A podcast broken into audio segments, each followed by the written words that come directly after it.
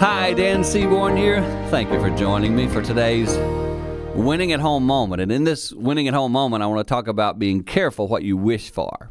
I follow the lives sometimes of young people in music world or athletic world who become incredibly famous at the age of 16, 17, 18, 21.